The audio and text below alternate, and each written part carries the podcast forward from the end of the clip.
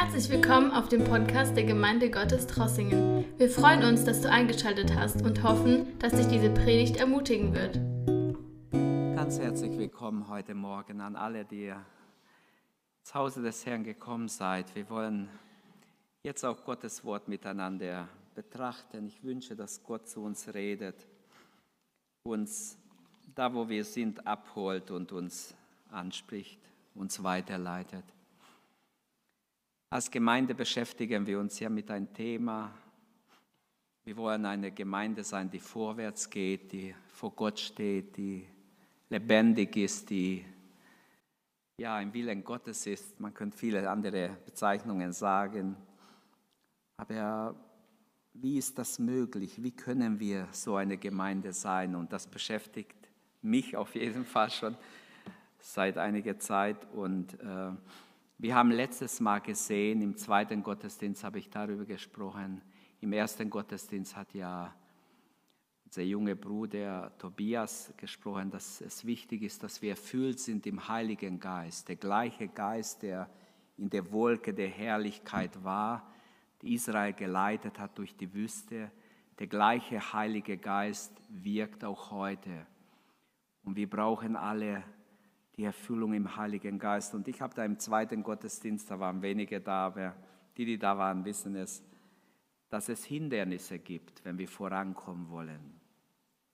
Ich habe über drei Hindernisse gesprochen. Ignoranz im Hause Gottes, wenn wir ignorant sind den Dingen gegenüber, die die Gemeinde angehen.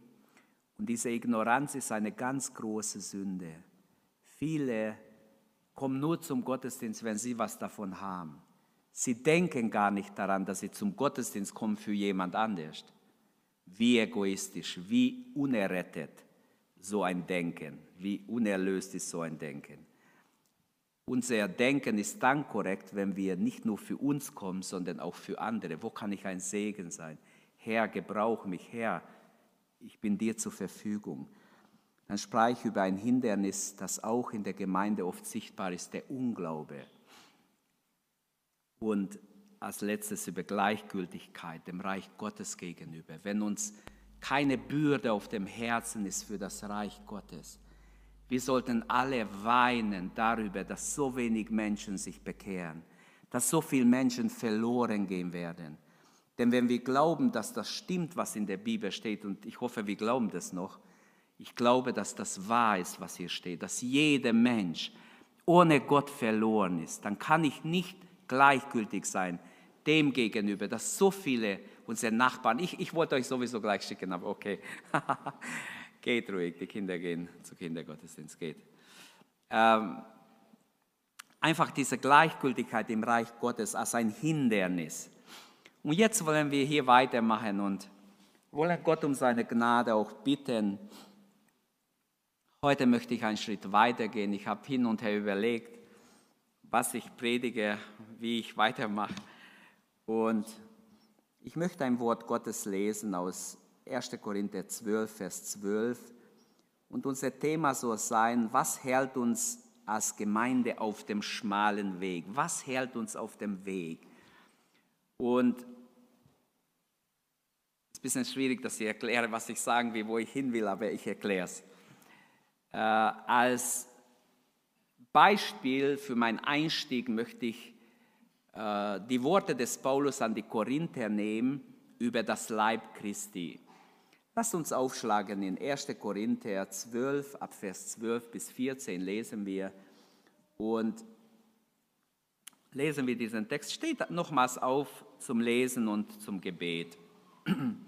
Und dann nehme ich euch mit hinein in dieses Thema. Was hält uns als Gemeinde auf dem Weg? Wie können wir vorwärts gehen auf dem schmalen Weg? Das soll uns beschäftigen. Und ich möchte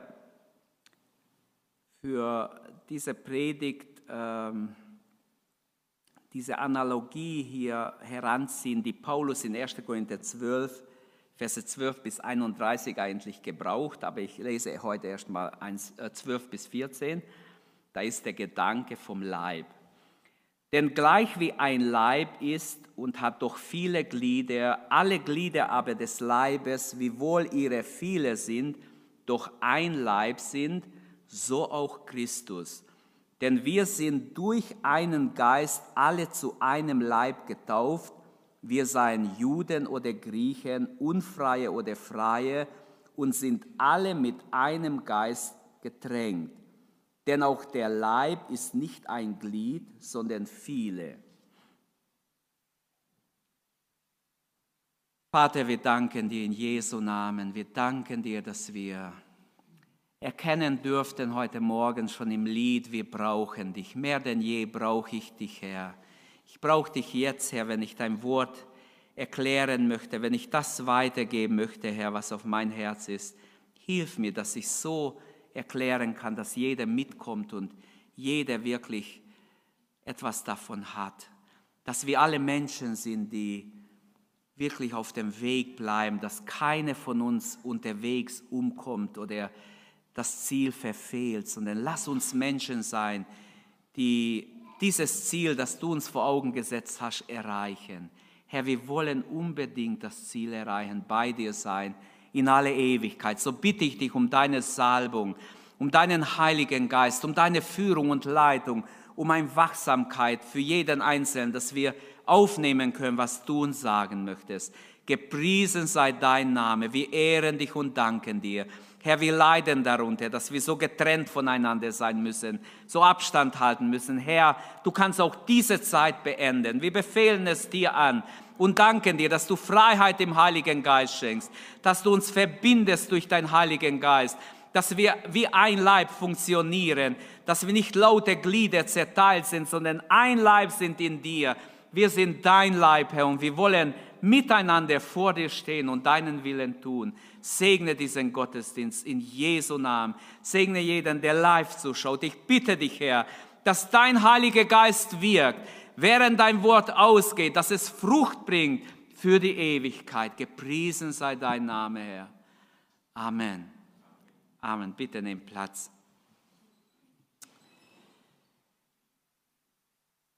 Als Gemeinde sind wir Leib, habe ich gesagt, und ähm, in diesem Text sind einige Dinge, ganz kurz will ich darauf eingehen. Wie gesagt, ich benutze es eigentlich nur für meinen Einstieg, ähm, aber der Gedanke bleibt in der ganzen Predigt.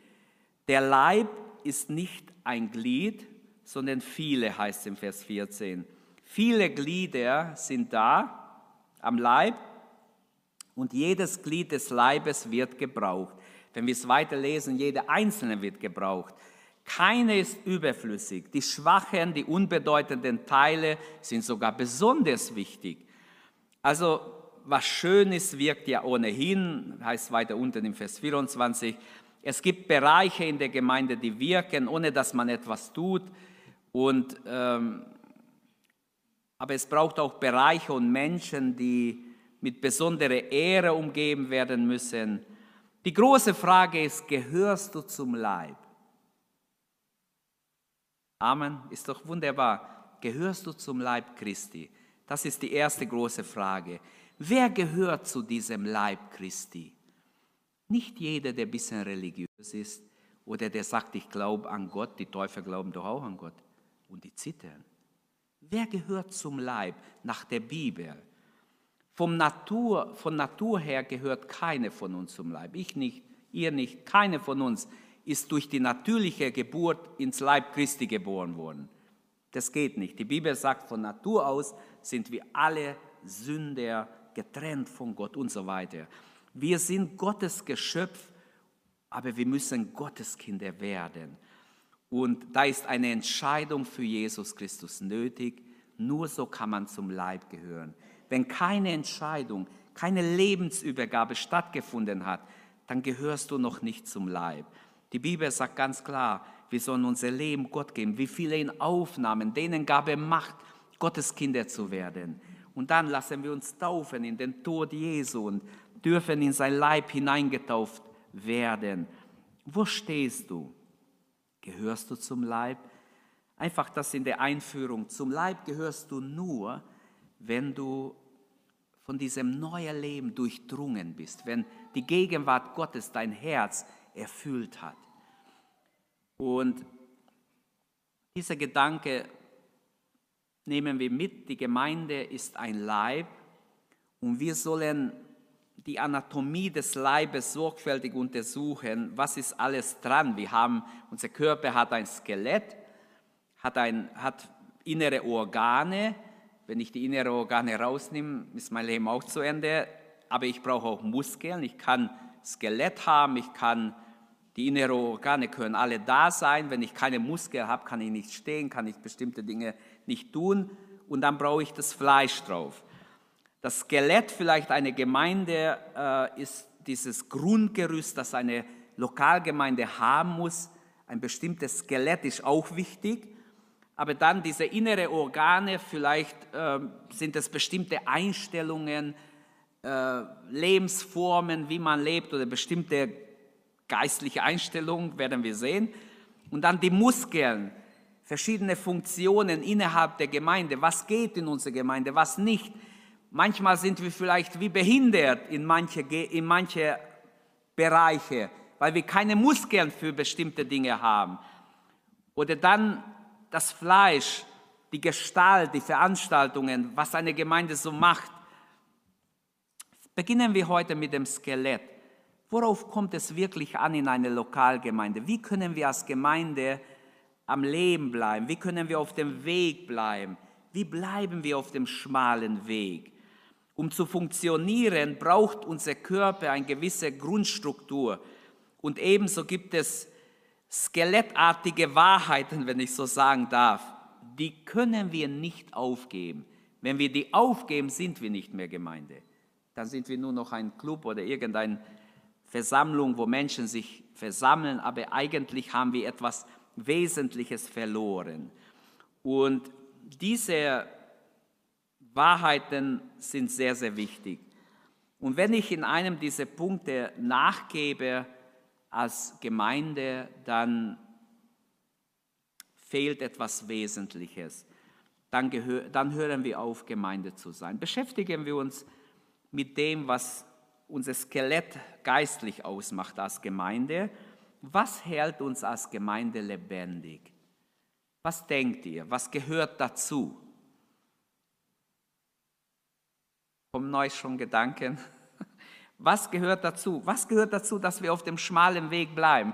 Ich habe mir fünf Dinge aufgeschrieben und habe mich dann versucht vorzubereiten und dann geschah etwas, was, äh, hm, was ich nicht erwartet habe. Also ich habe mir aufgeschrieben, dazu gehört eine hohe Sicht über Gott. Dass ich ein biblisches Bild über Gott habe, nicht irgendein Bild über Gott, sondern unser Gott ist allmächtig. Er ist auf dem Thron. Er hat alles unter Kontrolle. Amen. Wir brauchen eine biblische Sicht über Gott. Dann müssen wir festhalten an die absolute Autorität der Heiligen Schrift. Auch das geben viele auf. Viele, selbst Freikirchen, reden davon, ja, man soll bestimmte Dinge jetzt nicht als Sünde nennen, zum Beispiel Homosexualität oder sonstige Dinge. Man, man möchte einfach alles Mögliche tolerieren. Das bedeutet auch, dann glaube ich nicht mehr, dass das Wort Gottes souverän ist, dass es wirklich Autorität hat und uns sagen kann, wie wir leben oder was wir lassen sollen. Dann gesunde Lehre, gesunde biblische Lehre. Wir haben schon öfters darüber gesprochen, aber ich glaube, das gehört auch zu diesem Skelett geistlich, eine Gemeinde. Dann die persönliche Heiligung, finde ich sehr wichtig gehört zu diesem Skelett. Ohne dem hören wir auf, Gemeinde zu sein. In mancher Gemeinde sagt man, wir sprechen nichts mehr an. Alles ist erlaubt, jeder macht, was er will. Sowieso ist jeder vor Gott verantwortlich. Und dann geistliche Autorität. In einer Gemeinde müssen berufene, von Gott erwählte Menschen sein, die das Sagen haben. Und so habe ich mich mit diesen fünf Gedanken beschäftigt und mir ist etwas passiert. Beim ersten Punkt bin ich so verloren gegangen, wie ich bin total untergegangen im Wort Gottes, wenn ich mich mit Gott beschäftigt habe. Wie haben die Menschen Gott gesehen, die Gott erlebt haben und so. Und so habe ich mich ähm, wie dieses kleines Mädchen in der Schule, wo im Religionsunterricht hat der Lehrer mal so gesagt, jetzt, jetzt kriegt ihr alle ein weißes, weißen Zettel, ein weißes DIN A4-Blatt Und auf der einen Seite schreibt er alles, was über Gott einfällt, auf der anderen Seite alles, was über Satan einfällt. Also schreibt mal auf. Und dieses Mädchen war gläubig aus der Kinderstunde, hat sich gut ausgekannt und fing an, über Gott zu schreiben und schrieb und schrieb und schrieb. Und der Lehrer hat gesagt, jetzt habt ihr noch halbe Minute, macht Schluss. Sie hat schnell noch ihre Sätze fertig geschrieben und sagt, es tut mir leid, ich habe nur eine Seite voll, die andere Seite habe ich noch nicht mal begonnen. Aber es war nur über Gott, war sie so begeistert, dass sie über Satan keinen Satz mehr geschrieben hat. Die Zeit ist abgelaufen. So ging es mir auch. Und deshalb, ich habe mich auch über den zweiten Punkt natürlich vorbereitet. Aber äh, ich denke, dass wir diesen Morgen füllen mal wahrscheinlich nur mit dem ersten. Deshalb, ich möchte nicht einfach nur eine Umriss geben, sondern ich möchte mich damit beschäftigen. Wenn wir als Gemeinde weiterkommen wollen, vorwärts gehen wollen, Geschwister, Brüder und Schwestern, dann brauchen wir eine hohe Sicht über Gott. Dann müssen wir eine biblische Sicht über Gott haben. Als Gemeinde sind wir eine Institution zur Ehre Gottes. Wir müssen da sein, nicht uns zu ehren, nicht für Menschen allein. Das ist auch wichtig. Aber in erster Linie bin ich da für Gott. In erster Linie, selbst als Pastor, muss ich so predigen, dass es Gott gefällt. Gott ist mein erster Zuhörer. Wenn ihm die Predigt nicht gefällt, bin ich durchgefallen, auch wenn es euch gefällt. Deshalb haben wir erstmal Verantwortung vor Gott. Wie sieht uns Gott und wie sehen wir Gott?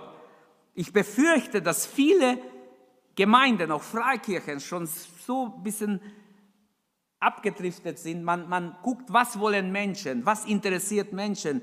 Und das heißt nicht, dass wir nicht interessant predigen, aber ich kann nicht auf Menschen konzentriert sein, ich muss erstmal auf Gott konzentriert sein und der Wille Gottes muss geschehen.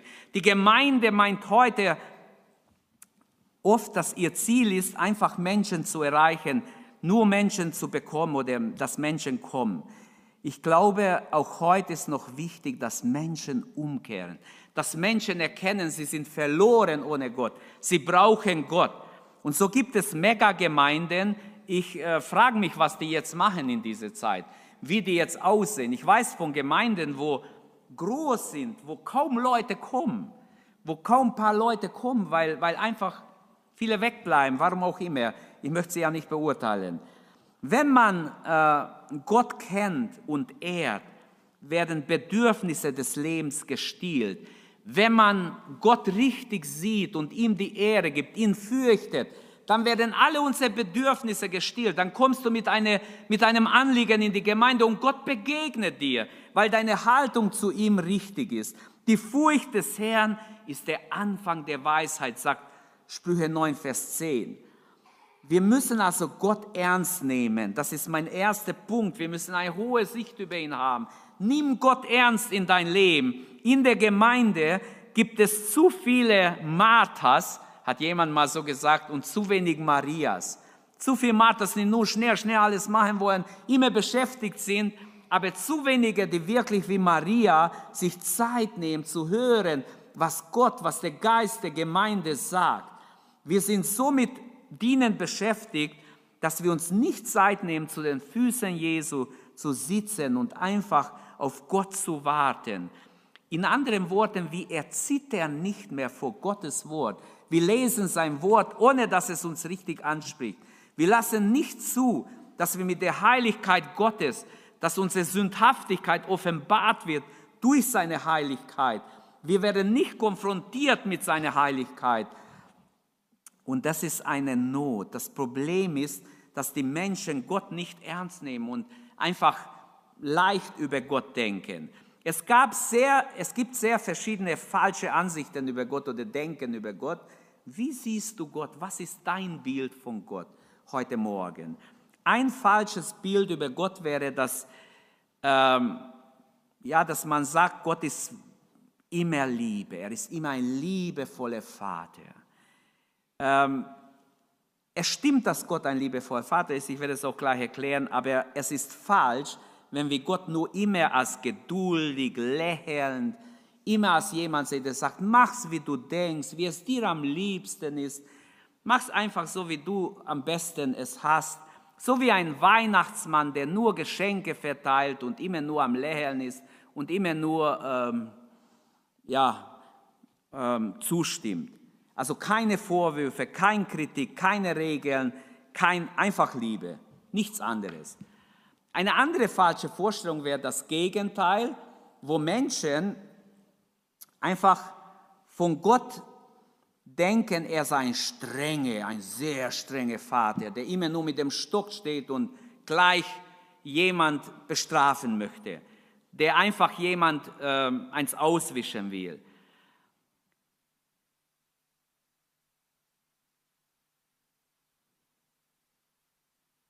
Er beobachtet dich nach Schritt und Tritt und versucht immer gleich sofort zu handeln.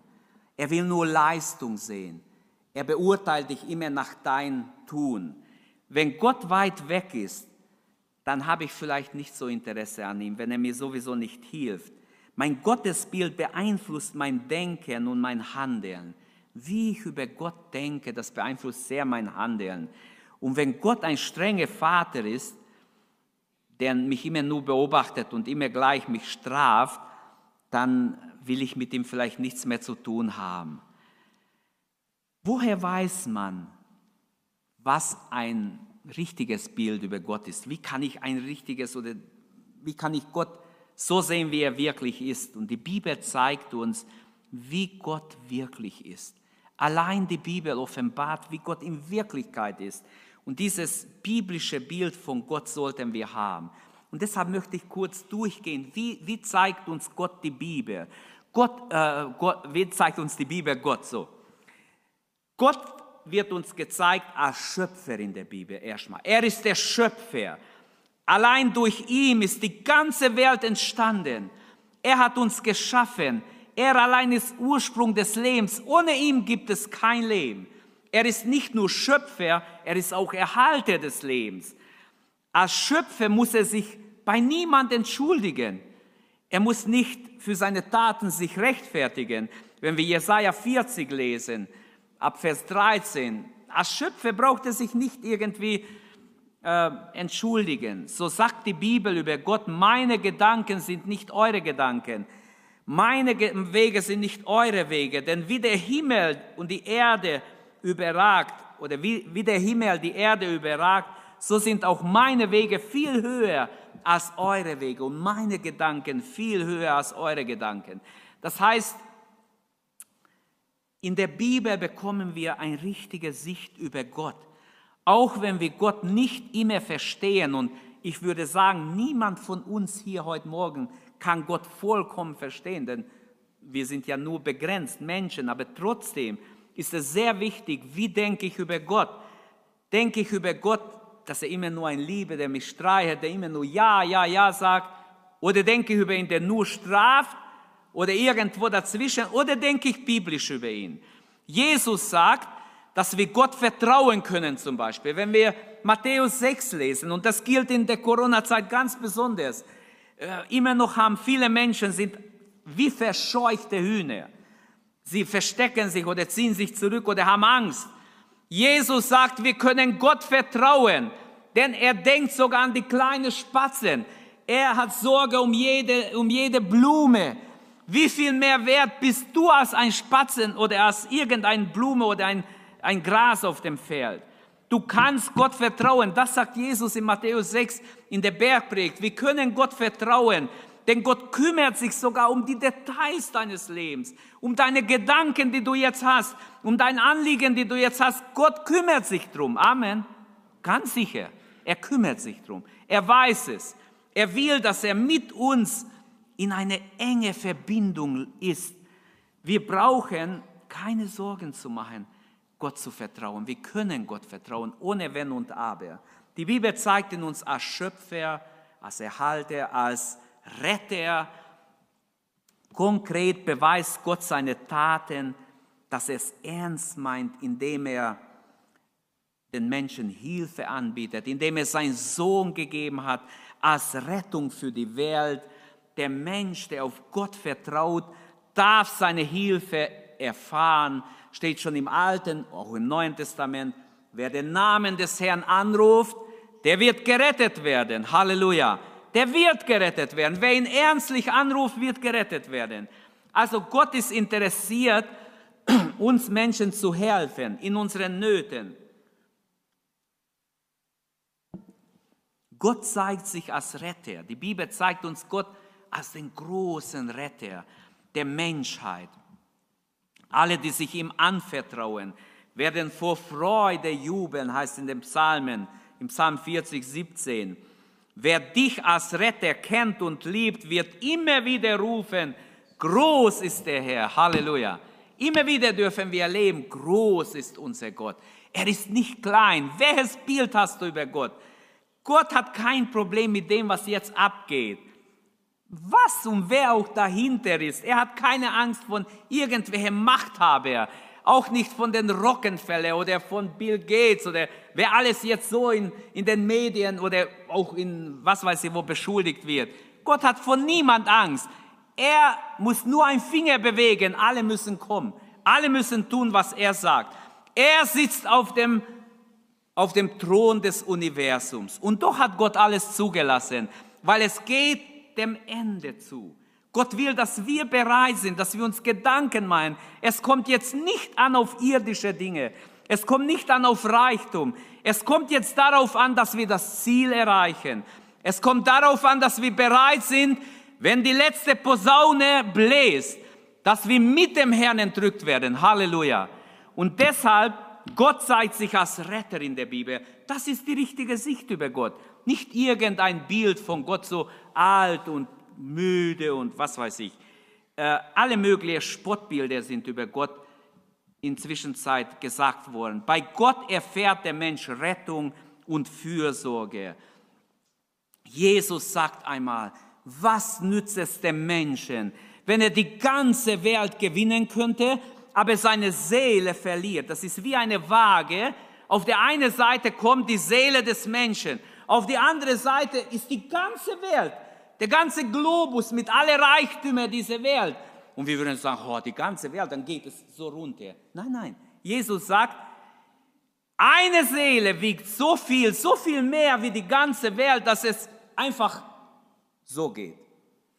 Diese eine Seele, deine Seele, meine Seele, die Seele eines Alkoholikers, eines Penners, eines Drogenabhängigen, egal welche Seele wir nehmen, jede Seele wiegt mehr wie alle Schätze dieser Welt, alle, alles, was man drauf tun könnte auf der anderen Seite. Und die, die, die Menschen rennen nach dem, nicht nach dem. Ihre Seele ist so wichtig.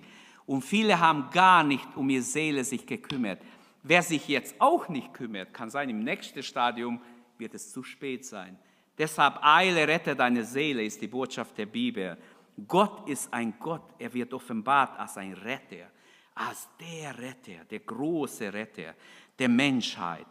Egal, was dich beschäftigt, ob es Ungerechtigkeit ist, vielleicht erfährst du gerade Ungerechtigkeit.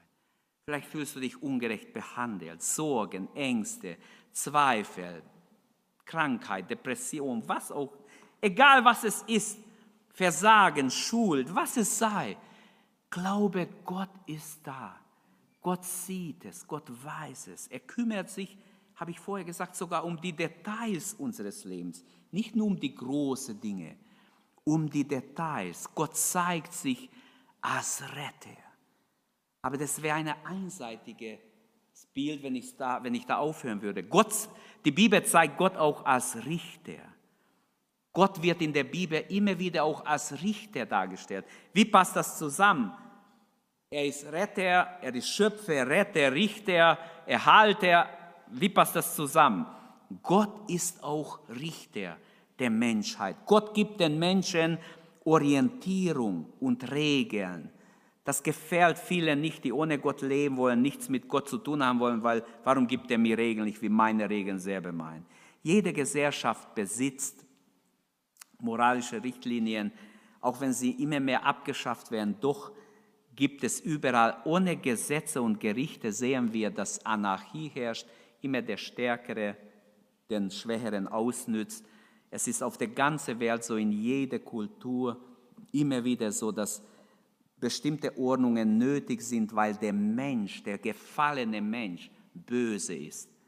Und das wird oft von den Psychologen vor 150 Jahren schon haben die deutsche Psychologen, die heute noch zitiert werden, haben behauptet, wenn man das Gute im Menschen fördern würde, dann könnten wir eine ganz neue Gesellschaft haben.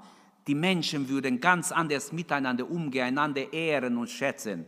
Es ist ja interessant, dass diese Gesellschaft noch niemand hingekriegt hat, dass man es wirklich so erzieht oder den Menschen beibringt. Alle haben es versucht, die Kommunisten haben es auf ihre Weise versucht, die Kapitalisten auf ihre. Immer noch gilt, leider müssen wir sagen, dass Menschen böse sind. Wenn du bestimmte Dinge nicht absperrst, ist es geklaut, lässt dein Fahrrad zu Hause. Und ich habe es in der Garage gehabt. Und die Garagetür war natürlich offen. Jemand ist rein, hat es geholt, nie mehr habe ich mein Fahrrad gesehen. Und so könnte wir viele andere Dinge sagen. Ist mein Fehler, dass Garagetür offen, tagsüber war es auf jeden Fall immer offen, aber jemand hat es tagsüber geholt. Habe es dann nachher, zuerst habe ich gedacht, irgend mein Sohn oder Tochter oder jemand hat es genommen, aber irgendwann kam es dann nicht mehr und keiner hat es. Was ich sagen will, Gott zeigt sich als Richter. Gott gibt den Menschen Orientierung, Regeln, auch Gesetze. Bestimmte Gebote hat Gott uns gegeben, damit nicht der Schwächere ausgenützt wird, damit der Schwächere geschützt wird. Was im Kleinen auf dieser Welt durch menschliche Re Regierungen bewirkt, äh, bewirkt wird oder bewirkt werden soll, tut Gott als Richter im Großen, weltweit. Und Gott wird in der Bibel äh, vollkommen beschrieben, als, als jemand, der vollkommen ist. Er muss sich nicht verändern. So schreibt Jakobus 1,17, alles, was Gott uns gibt, ist gut und vollkommen. Alle gute Dinge, übersetzt Luther, kommen vom, vom Vater des Lichts. Er ändert sich nicht. Bei ihm ist kein Schatten der Veränderung. Niemand wechselt beim Licht und Finsternis. Weil Gott vollkommen gut ist und sich nie ändert, kann er auch den Maßstab dafür setzen, was für uns Menschen gut ist. Weil wir es nicht sind, können wir es nicht. Wir sind auf ihn angewiesen. Gottes Gebote kann man dabei so zusammenfassen, wie es Micha 6, Vers 8 so wunderbar schon, überlegt mal, das steht schon im Alten Testament, also schon hunderte Jahre vor Jesus, also etwa 700 Jahre vorher schon wurde es gesagt, der Herr hat euch doch längst gesagt, was gut ist. Ah, hast du es gesagt, was ist gut? Fragen wir ihn, was ist gut? Er sagt, drei Dinge sind gut. Haltet euch an das Recht oder haltet die Gebote Gottes. Dann begegnet andere mit Güte oder über Liebe übersetzt Luther. Und lebe in Ehrfurcht vor Gott. Drei Dinge sind gut. Das war damals gut, ist heute gut, wird bis ans Ende gut sein. Für alle Menschen, die es befolgen. Was ist gut? Halte dich an Gottes Gebote. Übe Liebe, sei freundlich zu deinen Mitmenschen. Wenn Menschen jetzt so aufgeregt sind, das sieht man manchmal im Geschäft, ich habe schon ein paar Mal gesehen, Leute sich angeschnauzt haben. Gleich, weil Sehen Sie die Striche nicht? Und die Leute sind gleich, und der hintere war auch aggressiv, da haben sie gleich miteinander gemerkt, nur dass sie einander nicht eine Ohrfeige gegeben haben. Schade, dass man so aufgeregt ist gleich, dass man so kurze Schnur hat und gleich explodiert. Okay, der Herr hat gesagt, was gut ist. Eines Tages wird Gott darum auch diese Welt und alle Menschen gerecht richten, steht geschrieben. Er wird sie gerecht richten in Gerechtigkeit. Der Apostel Petrus schreibt in 2. Petrus 3, Vers 13, wir alle aber warten auf den neuen Himmel und die neue Erde, die Gott uns zugesagt hat. Wir warten auf diese neue Welt, die Gott bereitet hat, in der es endlich Gerechtigkeit gibt. Ist doch wunderbar. Da wird es endlich Gerechtigkeit geben. Hier auf Erden habe ich oft schon gedacht, wie ungerecht. Wie ungerecht. Aber dort wird es Gerechtigkeit geben. Hier werden wir es nicht schaffen. Jesus sagt in seiner Endzeitrede Matthäus 24 und Markus 13, in der Endzeit werden bestimmte Dinge da sein. Er sagt, die Ungerechtigkeit wird überhand nehmen. Viele fühlen sich ungerecht behandelt jetzt durch die ganzen Pflichten, die es gibt und die ganzen Regeln, die es gibt. Wir sind ja gewohnt, jeder macht, was er will. Jetzt ist man so eingeschränkt, obwohl das noch Kleinigkeit ist zu dem, was kommen kann. Gott zeigt sich als Richter in der Bibel. Gehen wir einen Schritt weiter. Gott zeigt sich auch als Vater in der Bibel. Nach der Bibel möchte er uns wie ein Vater durchs Leben begleiten, wie ein guter Vater, der immer unser Bestes will. Der Mensch sehnt sich nach Zuwendung, nach Geborgenheit. Wo finden wir überhaupt Geborgenheit, Zuwendung? Von Kindesalter an sehnt man sich danach. Und Gott möchte diese Person sein in dein Leben. Glaub mir, alle anderen Bilder sind falsch über Gott, die nur die eine Seite beleuchten. Wir müssen ein biblisches Bild haben. Er ist der Schöpfer, der Retter, der Erhalter. Er ist auch der Richter. Aber er ist auch der Vater. Mit ihm ist der Mensch nie allein, sondern du kannst Geborgenheit erfahren. In Gott, er ist immer bei uns. Menschen können nicht immer bei uns sein. So sagt Gott in der Bibel zu den Israeliten zum Beispiel, in Jesaja 46, Vers 3 und 4. Schaut mal, was Gott zu Israel sagt durch Jesaja. Hört mir zu, ihr Nachkommen Jakobs. Jakob war der Erzvater, Israel ist sein Nachkommen. Alle, die ihr von Israel noch übrig seid, von Anfang an habe ich euch getragen. Wie schön. Seit eurer Geburt sorge ich für euch. Und jetzt kommt eine Verheißung. Ich bleibe derselbe ich werde euch tragen bis ins hohe Greisenalter. Halleluja. Wie schön. Ich werde euch tragen. Ich habe euch getragen. Vielleicht habt ihr es gar nicht gemerkt. Ich habe euch geholfen. Ich war euer Vater. Ich habe euch getragen. Ich werde euch weitertragen, bis ihr grau werdet. Ich, der Herr, habe es bisher getan. Ich werde euch auch in die Zukunft tragen und retten. Also Gott möchte eine sehr persönliche Beziehung zu seinen Geschöpfen haben, in dieser Beziehung leben mit uns. Er möchte, wir sind Christi Leib, das war der Gedanke am Anfang. Und wichtig ist, wie sehe ich Gott? Sehe ich ihn als Vater? Sehe ich ihn auch als Richter? Habe ich eine hohe Sicht von Gott? Habe ich Ehrfurcht vor Gott? Diese Ehrfurcht ist so verloren gegangen. Das steht schon in dem Psalmen, Herr, hilf, die Gottesfürchtigen haben abgenommen. Merkt ihr etwas? Wer mit Gott lebt, merkt immer, wie frech und wie, Gott, wie gottlos die Menschen sind. Das merken wir auch, wenn wir Gott lieben, Gott fürchten, Gott ehren, dann merken wir, wie frech die Menschen um uns sind. Aber hier geht es um uns, um dich und mich. Welches Bild haben wir von Gott? In dem bekannten Gleichnis vom verlorenen Sohn Lukas 15 möchte es nur als Beispiel erwähnen, da haben wir Gott als Vater. Er besitzt die Fülle. Er wartet auf seinen Sohn. Erstmal lässt er seinen Sohn gehen, gibt ihm die Freiheit.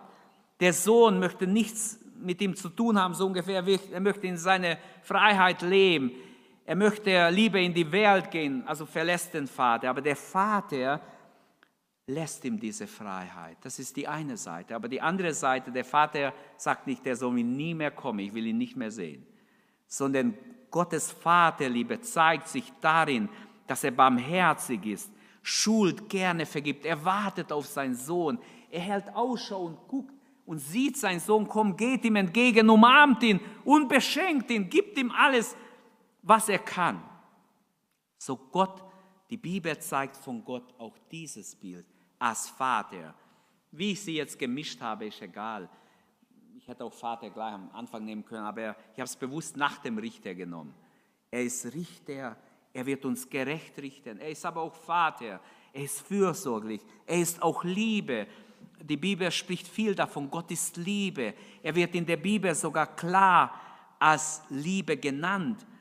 Gottes Handeln zeigt sich in seiner Liebe. Er gibt seinen Sohn, sein Bestes her er gibt Jesus Christus, seinen einzigen Sohn für uns Menschen, damit er für uns stirbt, damit wir gerettet werden können.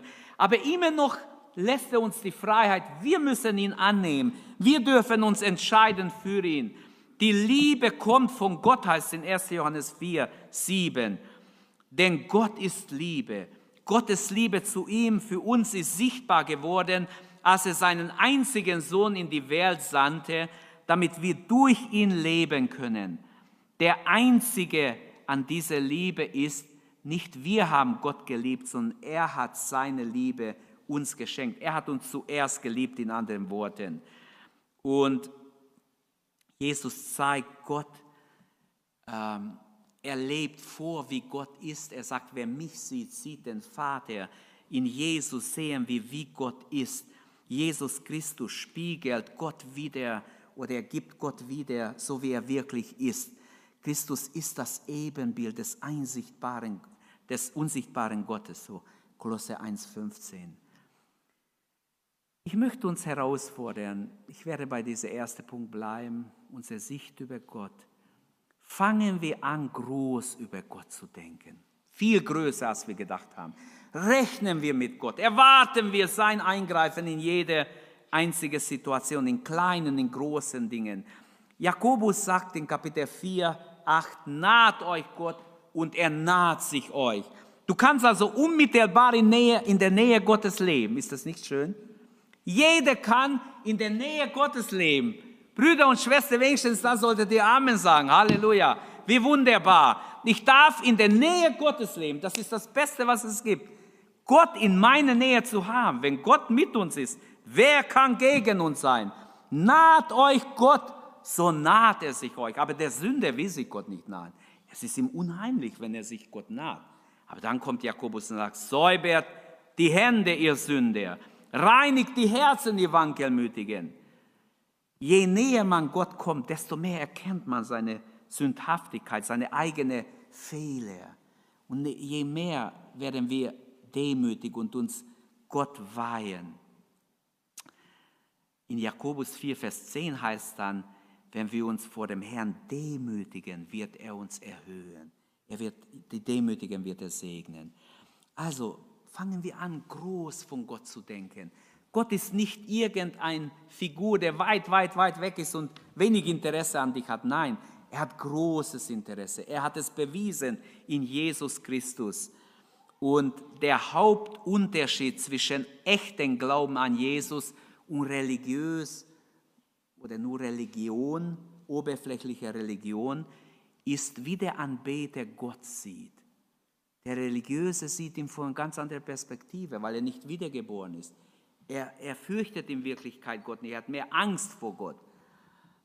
Wir sollen mit Furcht vor Gott kommen, mit Ehrfurcht, mit Respekt. Wir kommen buchstäblich in der Gegenwart Gottes, wenn wir zusammenkommen. Gott ist mitten unter uns. Hebräer 10 sagt, Vers 19, dass wir mit Zuversicht vor sein Thron kommen. Halleluja. Mit großer Zuversicht. Denn unser Hohepriester, Jesus Christus, hat schon bezahlt mit seinem Blut. Wir dürfen mit Zuversicht kommen. Er hat für unsere Sünden bezahlt. Wir dürfen glauben, er hat auf Golgatha für jede Sünde bezahlt. Für deine, meine Sünden. Halleluja. Und in ihm haben wir Zugang zu Gott. Und so, wenn der Anbeter kommt, wenn er nicht nur religiös ist, sondern wiedergeboren ist, dann sieht er Gott von einer ganz anderen Perspektive. Wir sollen ihn sehen als hoch erhaben, der über alles erhoben ist, er ist absolut souverän über alles. Wenn wir Gott in seiner Erhabenheit sehen, dann sehen wir unsere Schwachheit, unsere Angewiesenheit. Dann brauchen wir ihn. Und so beginnt wahre Anbetung damit, wie sieht der Anbeter Gott? Wenn ich Gott in seiner Souveränität erkannt habe, wer er wirklich ist, dass ich völlig abhängig von ihm bin, dass ich jede Atem von ihm bekomme, dann sieht die Welt ganz anders aus. Wie haben die Menschen in der Bibel Gott gesehen? Wenn wir den König David nun nehmen als Beispiel, in 1. Chronik 29 wird uns berichtet, dass Israel versammelt war und David ein Gebet gesprochen hat. Und in diesem Gebet verrät er, welch ein Bild er von Gott hat. Schaut mal, was für ein Bild David über Gott hatte. Welch ein souveräner Blick er über den Gott der Bibel oder den wahren Gott hat. David pries den Herrn vor den Augen der ganzen Versammlung und sprach, Gepriesen seist du, Herr, Gott unseres Vaters Israel, von Ewigkeit zu Ewigkeit. Dein Herr ist die Größe und die Stärke und die Herrlichkeit und der Glanz und die Majestät. Halleluja. Denn alles im Himmel, alles auf Erden ist dein. Gott sagt einmal, wenn es mich hungert, dann müsste ich dich nicht fragen. Mein ist alles, was auf den Bergen rumläuft, alle Silber und Gold, alles gehört mir. Dein Herr ist das Königtum und du bist über alles erhoben als Haupt und Reichtum und Ehre kommt von dir und du bist Herrscher über alles. Und in deiner Hand sind Macht und Stärke und in deiner Hand liegt es, einen jeden groß und stark zu machen. Welch ein Bild hat David von Gott. Er ist der König Israels. Er denkt gar nicht an sich. Er lobt Gott in eine wunderbare Weise. Die ganze Zeit, was wir hier lesen, er ehrt Gott, er sucht nach Worte, um die Größe Gottes zu beschreiben. So ist Gott. Können wir bekennen, dein Herr ist das Königtum.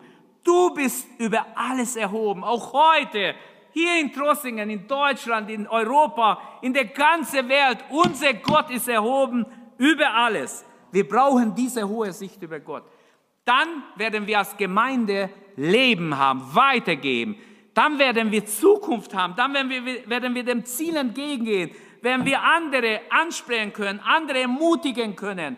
Wir brauchen diese hohe Sicht von Gott als den, der mit Macht und Majestät ausgestattet ist. Unser Gott kann helfen, egal wo wir sind unterwegs, egal wo, in welche Not du gerätst. Rechne mit Gott, ruf ihn an und er kann sofort helfen, egal wo du bist. Es gibt tausende Beispiele im Universum, wie Gott eingreift und hilft. Er misst die Wasser im Universum. Er weiß, wie viel Wasser wo sind, wo sie runterkommen. Die Menschen haben bis heute nicht die Möglichkeit, das zu tun. Es steht alles geschrieben. Er misst die Wasser im Universum. Er zählt die Sterne. Er nennt sie alle bei Namen. Wir wissen noch nicht mal, wie viele es gibt. Nur, dass es sehr, sehr, sehr viele gibt. Aber er zählt sie alle. Er ruft sie mit Namen. Er hat sie alle auch ins Dasein gerufen. Sein Thron ist über den Himmel. Die Erde ist sein Fußschemel. So wird er beschrieben, damit wir seine Größe erkennen. Oder wenn ich Jesaja lese, in Jesaja 6, wie hat Jesaja Gott gesehen? Welches Bild hat Jesaja über Gott gehabt, als er in den Tempel ging? Er sagt, ich sah den Herrn sitzend auf einem hohen, erhabenen Thron. Gott ist nicht auf der Erde. Er ist nicht im Dreck irgendwo, er ist nicht im Krankenbett. Entschuldigung, wenn ich das so sage. Gott ist auf dem Thron. Er hat alle Macht im Himmel und auf Erden. Jesaja sieht ihn und die, so äh, die Säume seines Gewands fühlten den Tempel. Seraphim standen über ihn. Jede von ihnen hatte sechs Flügel. Mit zweien bedeckten sie ihr Gesicht, mit zwei bedeckten sie ihre Füße, mit zweien flogen sie. Und ein Seraphim rief dem anderen zu. Heilig, heilig, heilig ist der Herr der Herrscharen. Die ganze Erde ist erfüllt mit seiner Herrlichkeit. Da erbebten die Türpfosten im Tempel. Jesaja kriegt einen Schreck. Die Türpfosten bebten, aber es ist nicht umgefallen. Es gab auch keine Risse nahe. Die Gegenwart Gottes hat es gemacht. Ich habe letzten Mittwoch gesagt, Gott hat manchmal übernatürlich eingegriffen, wo Menschen gebetet haben. Alles hat gewackelt. Menschen sind um ihr Leben gerannt, die nicht gläubig waren. Aber die Gläubigen sind da geblieben, haben nachher geguckt, es gibt keine Risse. Und alles hat gewackelt, so gewackelt, weil Gottes Gegenwart sich manifestiert hat. Es gab sehr oft, es wurde dokumentiert, Menschen haben es gesehen, gab Zeugen, aber es gab keine Risse, weil Gott am Werk war. Gott zerstört nicht einfach das Gebäude und seine Kinder werden begraben. Ich sah den Herrn sitzen hoch und erhaben auf dem Thron. Halleluja, so müssen wir ihn sehen. Erhaben auf den Thron. So hat ihn ja Jakob auch gesehen. Als er träumt und sieht ein Leiter bis zum Himmel, er schaut und er sieht, ganz oben ist Gott. Ganz oben war Gott. Er hat immer noch alles unter Kontrolle. Leute, wir brauchen überhaupt keine Angst haben. Habt keine Angst, rechne mit Gott. Er ist wunderbar. Kann noch viele sagen hier. Und dann, Jesaja hat ein großes Problem, als er so Gott erlebt hatte, als die Türpfosten, äh, ja, die Schwellen so gewackelt haben, hat er geschrien, weh mir, ich vergehe. Die Gegenwart Gottes, die Heiligkeit Gottes war so stark, dass er sich so sündig fühlte, seine Lippen unrein. Er wusste, meine Lippen sind unrein, ich habe keine Chance. Meine Augen haben den König, den Herrn der Herrscher gesehen, ich werde, ich werde sterben. So ungefähr denkt er. Aber dann wissen wir, wie Gott ihm hilft, wie Gott ihm zu Hilfe kommt und äh, wie ein Engel kommt und ihn mit der Kohle vom Altar berührt. Man könnte hier vieles noch sagen. Welchen Blick haben wir über Gott? Wir brauchen eine souveräne, eine göttliche, ein biblischer Blick über Gott. Eine große Blick über Gott oder egal, ich habe keine Worte, wie ich sagen soll. Menschlich nur über Gott denken reicht nicht. Vielleicht noch ein Bild. Es gibt noch viele Bilder in der Bibel. Es gibt im Buch Daniel noch eine schöne Szene. Der Prophet Daniel im Kapitel 9 beschreibt, dass er auch einen Blick über Gott bekommen hat. Also wunderbar, wunderbar. Versuchen wir Gott zu sehen, wie Daniel in dem Kapitel 9 sieht. Er sieht, wie alle Könige ihre Krone niederlegen. Ein Bild dafür, dass sich alle vor Gott ergeben werden. Wenn Jesus wiederkommt und im tausendjährigen Reich, sie werden alle so machen. Alle sich beugen vor Jesus. Sie werden alle ihm, ihn anerkennen als den König aller Könige. Er sieht, wie alle ihre Krone niederlegen nur einer, der alt war an Tagen, gemeint ist der Vater, sitzt auf dem Thron. Er ist der einzig wahre Gott. Daniel sieht ihn, er sitzt auf dem Thron und er hat alles unter Kontrolle. Auf der Erde ist ein Durcheinander. Noch viel mehr wie jetzt wird es sein in der, ganz in der Endzeit. Ein Feuerstrom ging aus von Gott. Tausendmal tausend Engel wahrscheinlich dienten Gott. Zehntausend mal zehntausend standen vor ihm. Rechnet mal aus, wie viel das ist. Also Gott ist auch erstmal nicht allein. Er hat mächtige Engel um sich. Ein Engel ist stärker wie tausende Menschen, egal wie bewaffnet sie sind, denn sie sehen ihn gar nicht. Er kann unsichtbar unter ihnen kommen. Wir wissen, als die Assyrer Israel angreifen und Israel keine Chance hat und sie beten, sie gehen auf ihr Angesicht und sagen, Gott, wenn du uns nicht hilfst, was können wir machen? Und Gott greift ein. Gott schickt Jesaja und sagt, ist mein Kampf, nicht euer Kampf. Ihr braucht gar nicht kämpfen, ich werde für euch kämpfen. Und Gott schickt einfach einen Soldat und er tötet in einer Nacht 184.000 Soldaten, sodass die in die Flucht gejagt werden und Angst bekommen und fliehen um ihr Leben lassen, alles liegen. Nur ein kleines Beispiel, oder wir könnten Elisa nehmen, als er betet, Herr, öffne ihre Augen oder öffne dem Knecht die Augen, dass er sieht, wie viele mit uns sind, die unsichtbare Wagen Gottes, überall. Halleluja. Wir haben keine Ahnung, was, was Gott um uns gestellt hat manchmal, damit wir beschützt werden. Versuchen wir Gott zu sehen, wie Daniel ihn sah. Ein Feuerstrom geht aus, tausend mal tausend, zehntausend mal zehntausend dienen ihm. Und dann steht was ganz Interessantes. Das Gericht setzte sich und Bücher würden geöffnet, dann schaute ich wegen der Stimme der großen Worte, die der Hohn redete. Ich schaute, bis das Tier getötet und sein Leib zerstört. Das ist die antichristliche Reich, die hier beschrieben wird. Vorher der kleine Horn und der, der Antichrist und sein, sein äh, Prophet und ähm, ich könnte es ja zu Hause als Hausaufgabe heute Nachmittag schön durchlesen. Kapitel 9, 9 ist sowieso ein wunderbares Kapitel, prophetisch. Sehr, sehr nah stehen wir davor. Ich schaute im Gesicht der Nacht und siehe, in den Wolken des Himmels kam einer wie der Sohn eines Menschen. Und er kam zu dem, der alt war an Tagen, und man brachte ihn vor ihm. Und, ich, und ihm wurde Herrschaft und Ehre und Königtum gegeben. Das ist Jesus Christus, ganz klar. Ihm wurde Herrschaft und Königtum gegeben. Und alle Völker, Nationen und Sprachen dienten ihm.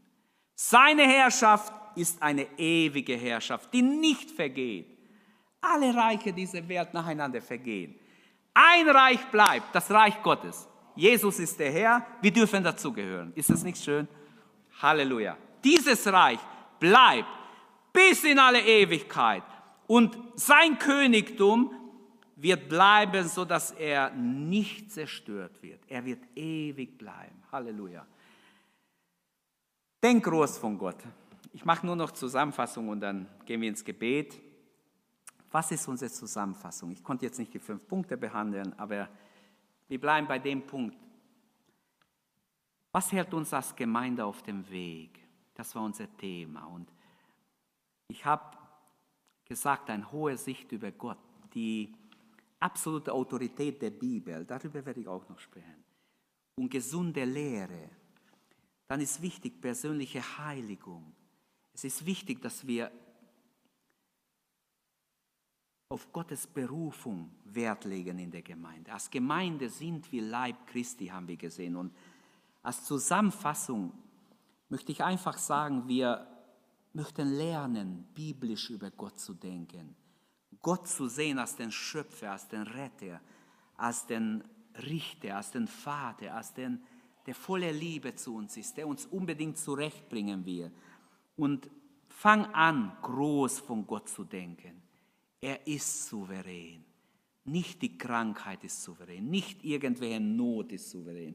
Nein, wir brauchen keine Angst vor Menschen zu haben, die nur unser Leib oder unserem Leib was antun können. Gott hat alles in seiner Hand.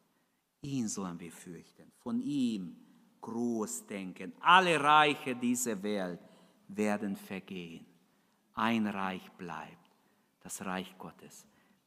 Und das soll dir wichtig sein, zu diesem Reich zu gehören. Amen. Lass uns aufstehen und beten. Lass uns uns Gott weihen. Wenn du bisher klein über Gott gedacht hast oder mickrig, denke groß über Gott. Danke, dass du unsere Predigt angehört hast. Wenn dich die Botschaft angesprochen hat, dann teile sie gerne mit deinen Freunden und Bekannten, dass auch sie diese Predigt hören können. Wir wünschen dir Gottes Segen.